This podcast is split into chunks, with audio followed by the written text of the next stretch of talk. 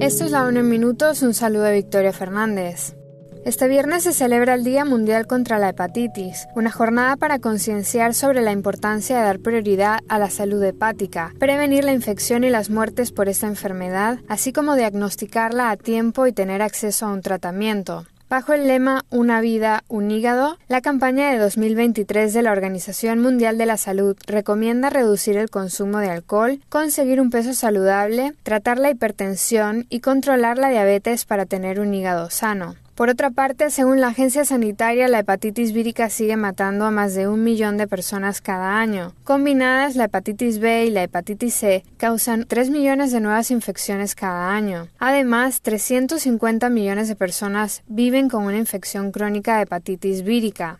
La mayoría de las personas descubren que tienen hepatitis B o C después de muchos años de infección silente y solo cuando presentan una enfermedad hepática grave o cáncer. Incluso después del diagnóstico, el nivel de tratamiento y atención a las personas con hepatitis es asombrosamente deficiente, señala la agencia. Los servicios de atención primaria destinados a la hepatitis vírica deben garantizar que todas las mujeres embarazadas con hepatitis B crónica tienen acceso a tratamiento y sus hijos a la vacuna contra la hepatitis B tras el nacimiento para prevenir la infección. La hepatitis C puede prevenirse analizando adecuadamente toda la sangre donada, garantizando prácticas de inyección seguras en los centros de salud, en casa y especialmente entre los consumidores de drogas inyectables.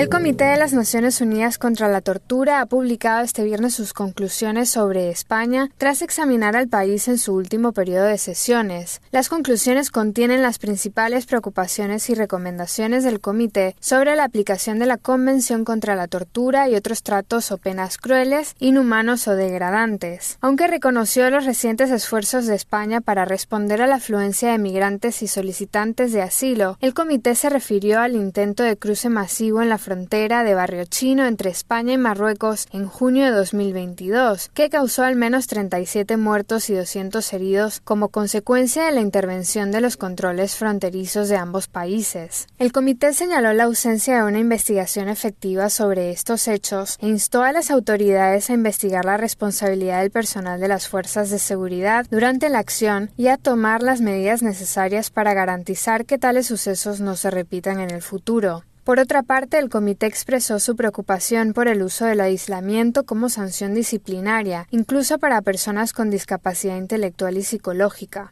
Observó que, aunque la aplicación de tales medidas disciplinarias no puede exceder en general de 14 días consecutivos, su duración puede prolongarse hasta un máximo de 42 días debido a la acumulación de sanciones disciplinarias. El comité pidió al país que adapte su legislación y su práctica en materia de aislamiento a las reglas Nelson Mandela, aplicando dicho aislamiento solo en casos excepcionales durante el menor tiempo posible y prohibiendo su imposición a presos con discapacidad física o psicosocial.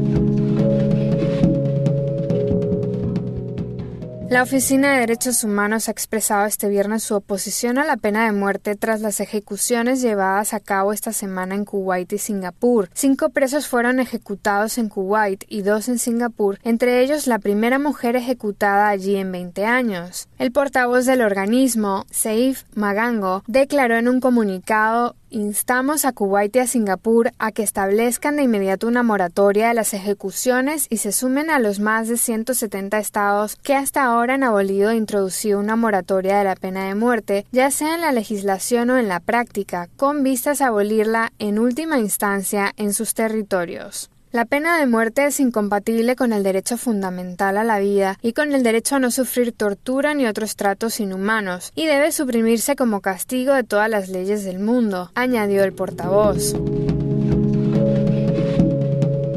La alta comisionada adjunta para la protección de la Agencia de las Naciones Unidas para los Refugiados ha concluido este viernes una visita a Grecia donde se ha ocupado de cuestiones relacionadas con el acceso al territorio y el asilo, la búsqueda y salvamento en el mar y en tierra y la integración de los refugiados y solicitantes de asilo en el país. En Atenas, Gillian Trix se reunió con autoridades locales y mantuvo consultas con refugiados y solicitantes de asilo, así como con organizaciones de la sociedad civil. La visita se produce más de un mes después de uno de los peores naufragios ocurridos en el Mediterráneo en los últimos años. Trix reiteró la necesidad de avanzar hacia un sistema de gestión de fronteras y asilo que funcione para todos los estados, garantizando al mismo tiempo que quienes buscan asilo puedan acceder a él y que los refugiados estén protegidos. Además, citó el establecimiento del Mecanismo Nacional de Respuesta de Emergencia para Menores no acompañados como una buena práctica para la protección de los niños y la reubicación de menores desde Grecia a varios países de Europa, y como un ejemplo de responsabilidad compartida en acción. Por otra parte, también hizo referencia a informes sobre devoluciones forzosas, sumarias, y subrayó la necesidad de investigaciones eficaces y medidas preventivas y correctoras al respecto. Hasta aquí la ONU en minutos, un saludo de Victoria Fernández.